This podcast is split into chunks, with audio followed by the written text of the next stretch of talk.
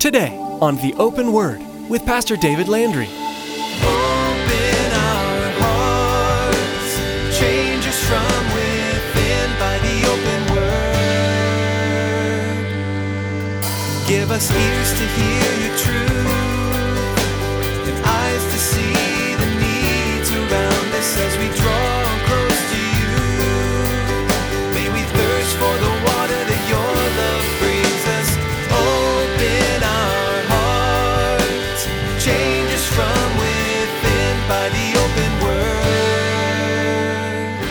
Jesus wanted to be certain that the people received his message. They wanted to be certain that they understood that, hey, in this life there's going to be all kinds of trials. The most important thing is what is our personal relationship with God our Father. He even brings out a situation. These guys brought out the situation of the Galileans, and in his explanation, Jesus brings out another situation. Hey, don't forget, he says, those 18 wh- that the Tower of Siloam fell on, that killed them all. You think they were worse sinners than any other men who dwelt in Jerusalem? But he gets to the point. He says, I tell you, unless you repent, you're going to be just like them. You're going to perish likewise. Jesus always knew how to get to the point in a conversation. He never felt the need to create long roads to the truth. As we listen into another conversation Jesus had with his disciples, we'll hear him get to the heart of an issue concerning the relevancy of sin. As Pastor David points out, Jesus wanted to make sure the disciples understood the need for repentance in the face of speculation. God desires that all men repent and does not use a measuring stick concerning sin. Now, here's Pastor David with part one of today's message entitled, Unless You Repent.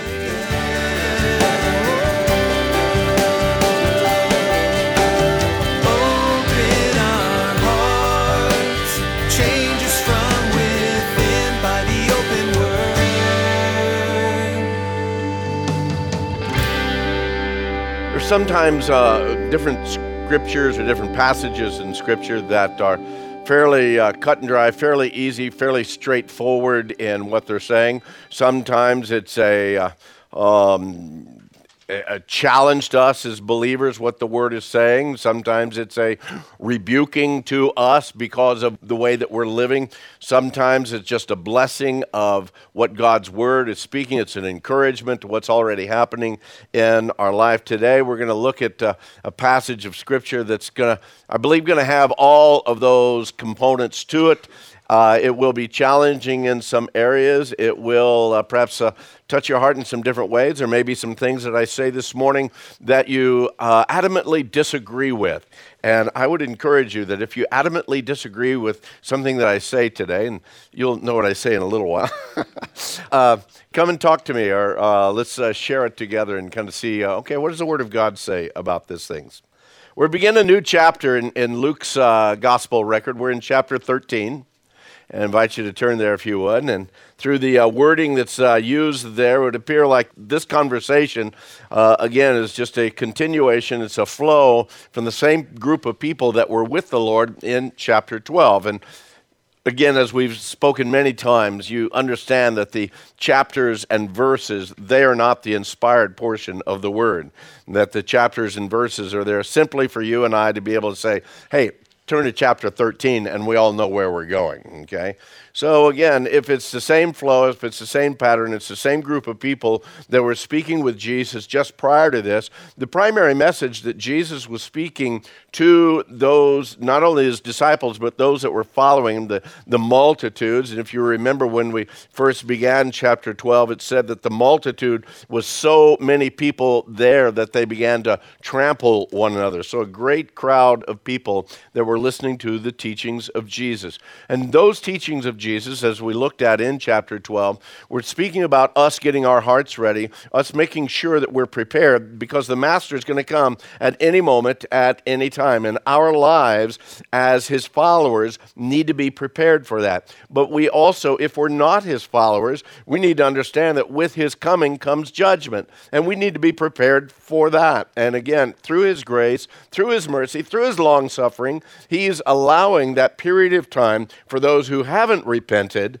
to change their hearts, to repent and to come and to follow the Master in the way that they know that they should. So, again, here in chapter 13, a little bit different direction, but it's I believe it's the same crowd. It's the same uh, uh, uh, final message that he's giving. Again, about the understanding that there will come judgment. We need to have our hearts ready. We need to be prepared to be able to live strong as believers in this present world. Because this present world, I don't know if you've noticed or not, but it's pretty screwed up in a lot of ways. Yeah, there's a lot of things that are going on, and you and I are right in the midst of that. Well, let's look at what the word says. Chapter 13 of Luke's gospel record, beginning in verse 1. There were present at that season someone who told him about the Galileans whose blood Pilate had mingled with their sacrifices. And Jesus answered and said to them, Well, do you suppose that these Galileans were worse sinners than all other Galileans because they suffered such things? I tell you, no, but unless you repent, you all will likewise perish. Or those 18 on whom the Tower of Siloam fell and killed them. Do you think that they were worse sinners than all other men who dwelt in Jerusalem? I tell you, no. But unless you repent, you will all likewise perish. This portion of the crowd that's surrounding Jesus at this point in time, some of them no doubt had been there, listened to his message all through this time. Maybe there's some new ones there. But for whatever reason, some brought to his attention at that point in time this whole idea of this, this event that happened where Pilate killed these Galileans. Most likely, the event took place in Jerusalem. Most likely, it took place on the Temple Mount. We don't know anything else really about this event other than what Luke shares with us right here. He does speak about it being a group of Galileans. They were murdered, and since their blood was mixed with their sacrifices, it's most likely that they were on the Temple Mount at that point in time. And again, the, the events that preceded the murder of these Galileans Galileans and what followed after that, we really don't know much about. Flavius Josephus was a historian of the first century. Uh, he wrote much about the battle of the, the Romans and the Jews and the events and the, all the surrounding circumstances that went on. He tells us about several collisions between Pilate and the Jews, particularly there in Jerusalem. On one Passover, Josephus relates to us that 3,000 Jews were butchered by Pilate and his forces there on the temple courts. Uh, the temple courts were filled with these dead corpses. And as Josephus writes it, not to get too gross or uh, uh, uh, visual on you, says literally the, the, blood of the corpses ran down the steps uh, leading up to the temple. He writes about another instance where Pilate did something very similar with his Roman uh, legion that was there that killed 2,000 Jewish worshippers during that time. Well, one other event that took place that Josephus wrote about was a time when Pilate uh, he desired to uh, apprehend some money out of the temple treasure uh, out of the temple treasury. He knew that there was a lot of money in there, and he was trying to build the aqueducts and finish a, a section of the aqueducts. And so he went in to, uh, and, and took some money from the Jewish treasury. Well, as you can well imagine, the Jews rose up in protest, and in the midst of the protest that was in the streets of Jerusalem at that time, uh, Pilate sent some of his soldiers dressed in civilian clothes, but underneath these civilian clothes, they had their swords and their spears, and as they mingled among the crowd of protesters at a given signal, the soldiers killed a number of those innocent and those unarmed Jews. And again, that just continued to add to the hatred of the Jews for the governor. Now, whether that was what they were speaking about or a portion of what they were speaking about here, we really don't have any way of knowing. But there's no doubt that not only did Pilate hate the Jews, but the Jews hated Pilate and there was always this continual battle going on. And he used every opportunity he had to be able to demonstrate his power and his authority over the Jews. You see, it was Pilate's responsibility to keep what's called the Pax Romana, the peace of Rome. And most Roman leaders understood the way to keep that peace is with the sword. I've got the sword, you don't. You're keeping the peace, otherwise, you won't be around for very long. The reason I believe that this one incident is brought up. Uh, I think, uh, again, since Jesus was from Galilee, maybe those that brought this situation up were testing him, putting a, uh, to kind of see what his reaction would be. If Jesus rose up against Herod and started uh, saying things against Herod, then they would have some kind of grounds for uh, insurrection and they'd be able to arrest Jesus for coming against Rome. Uh, however, if Jesus didn't say anything about it or kind of brushed it off, then he, he wasn't caring enough uh, in regards to that oppression that Rome has brought to the Jews. And again, uh, uh, he wasn't caring enough about the plight of the Jewish people. And so they would have something to bring against Jesus to raise the multitudes against him. It's conceivable that the very thing that's mentioned here was simply a trick trying to get Jesus to say something or to do something, to put him on the spot. But the response that Jesus gave to that statement makes it pretty clear that he understood that there was some background things that they need to understand in the midst of it. Jesus doesn't answer it directly, but he answers it kind of the way Jesus answers things by giving another question. You ask Jesus a question, he usually gives another question to help you think through the process. What does it say there in verse 2? Jesus answered and said to them, Do you suppose that these Galileans were worse sinners than all other Galileans simply because they suffered such things? In essence, he's saying, You guys are saying, do bad things happen only to bad people? We're, we're sitting in here, a, a mixed crowd of all kinds of backgrounds, all kinds of situations. Do bad things only happen to bad people? Yeah, you probably ought to be shaking your head this way because it happens to all of us. Jesus' response is no, uh, there's the, these Galileans, they were no worse than any others. The fact is, is all have sinned and Everyone needs to repent. He says, I tell you, no, but unless you repent, you'll all likewise perish. It's the same understanding that Paul gleaned from the teachings of Jesus. We read it in, in, Romans chapter 3, verse 10 and 11, where Paul writes, It's written that there's none righteous, no, not one. There's, there's none who understands. There's none who seeks after God. Years ago, a, a Jewish rabbi wrote the book, Why Do Bad Things Happen to Good People? And in essence, he gave all kinds of reasonings and, and going around. But the fact is, is none of us are good. None of us are innocent of all things. But events and tragedy actually does happen to everyone, whatever their standing is. Paul tells us in Romans 3:23 for all have sinned fallen short of the glory of God. Folks, we live in a fallen world. I don't know if you've noticed that or not as you've looked around. We don't live in paradise anymore, okay? We're not in the garden of Eden any longer. We live in a fallen world and when the first man Adam sinned, the word tells us that sin entered the world and death through sin and thus death spread to all men. Death happens to be that cruel, that certain companion in the world and in the era and time that we live in. And don't forget, the fall of man not only brought death, but it brought a lot of additional consequences in our lives. I think any one of us could stand up today and we could attest to the fact that over this last couple of weeks, we could have seen it on internet headlines, we could have heard it on and seen it on television or heard it on radio. We could have read it in the newspaper reports. We live in a fallen world.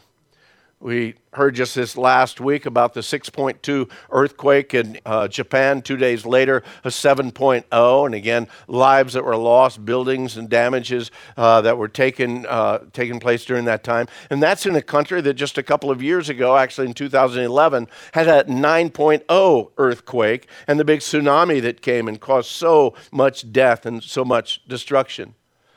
We've heard about recently about a young mother of two, that uh, uh, young single mother of two, that went on the internet on one of those dating uh, sites and found someone that she thought she'd like to date, and she ends up dead and abandoned in a trash can uh, just days after meeting this individual.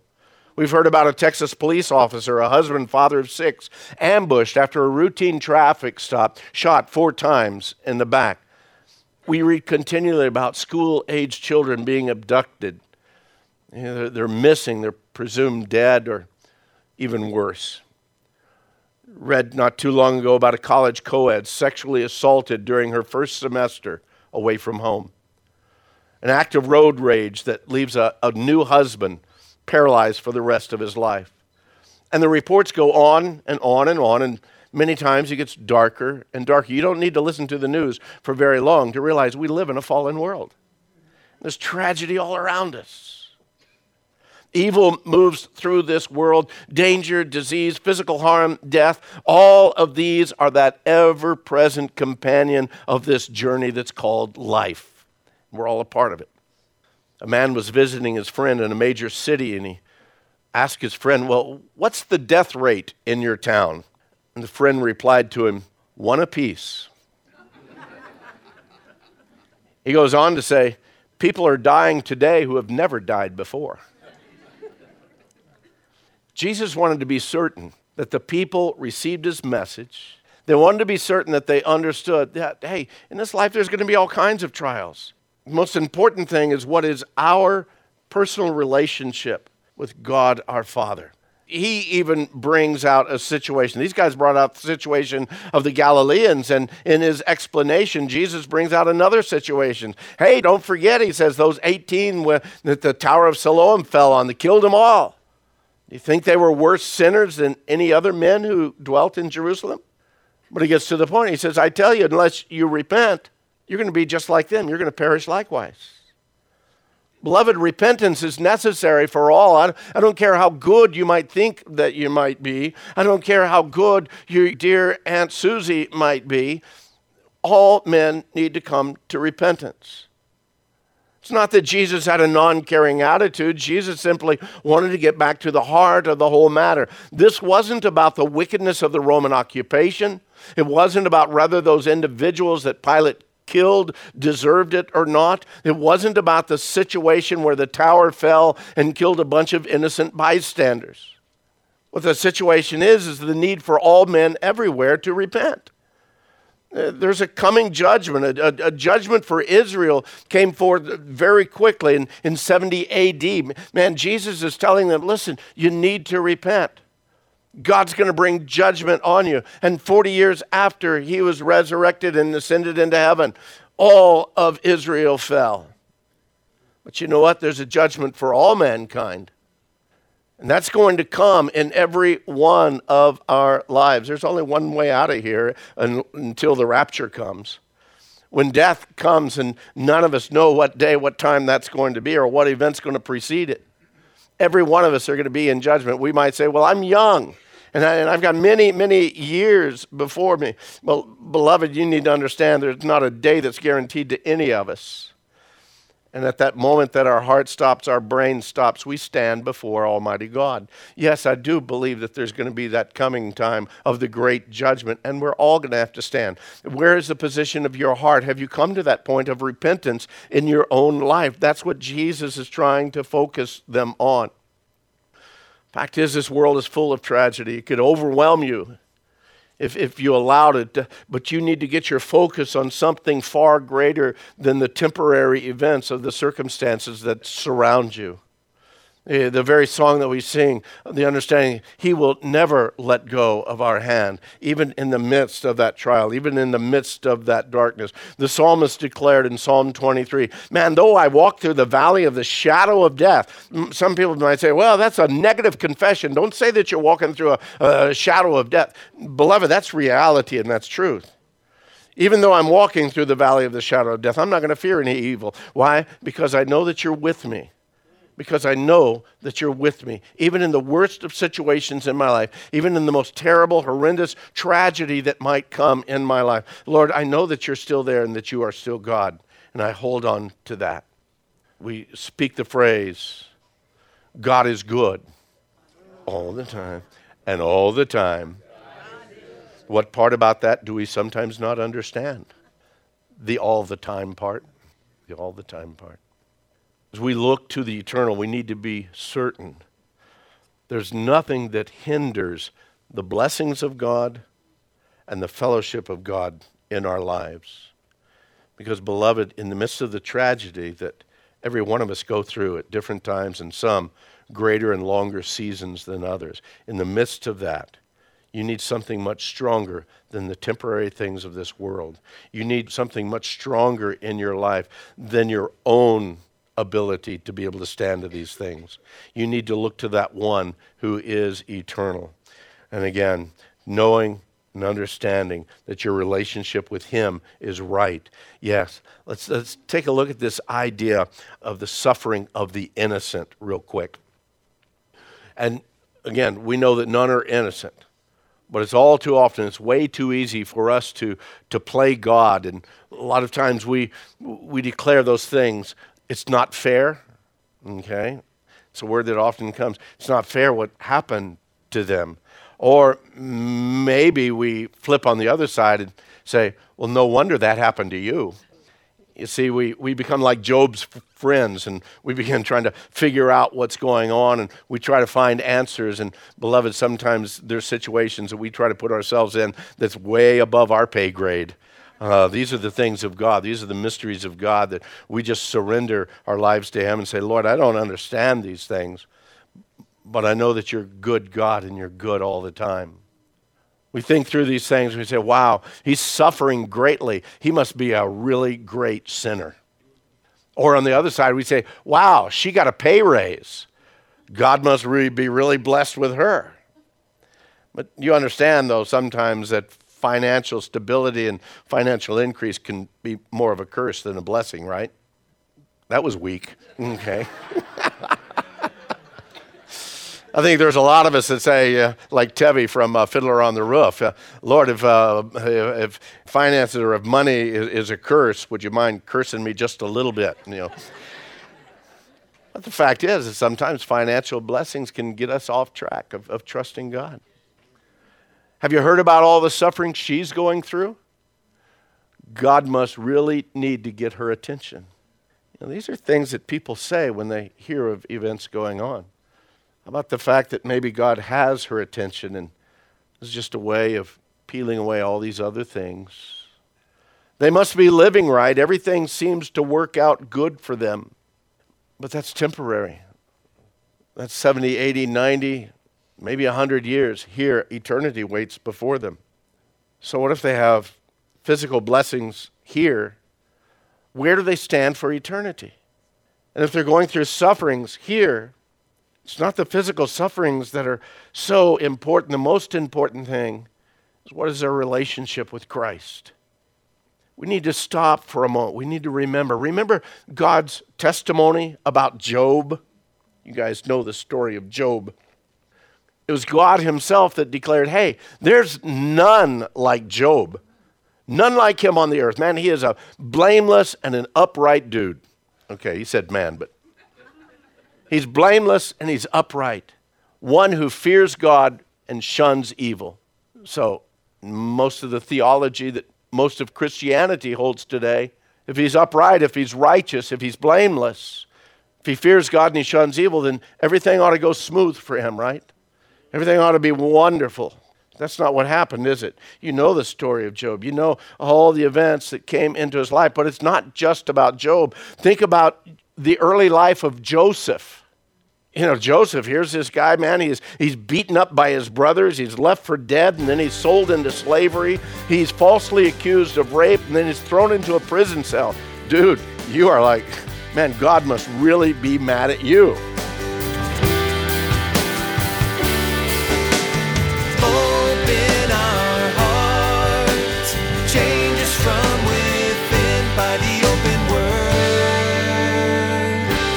Can all remember the marketing campaign, WWJD What Would Jesus Do? While this became somewhat cliche, the concept behind it is crucial. In each and every circumstance, we need to consider not only what Jesus would do, but what he did do when he was here on earth. As Pastor David teaches through the Gospel of Luke, we'll see exactly what Jesus did. We're sure today's message has been a blessing to you. Maybe you'd like to get a copy of today's message. Here's Tracy with all the information you need. Life these days moves fast. From one appointment to the next, most of us race through our days with blinding speed. Those in between moments are great opportunities to connect with God by hearing from Him.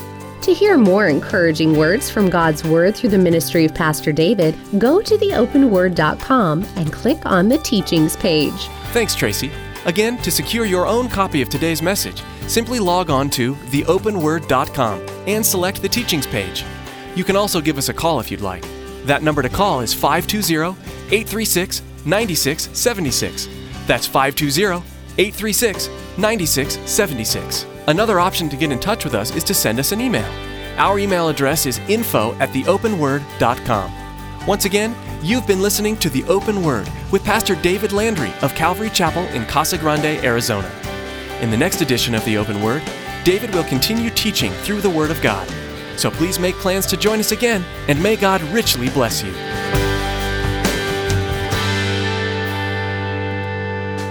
Make us more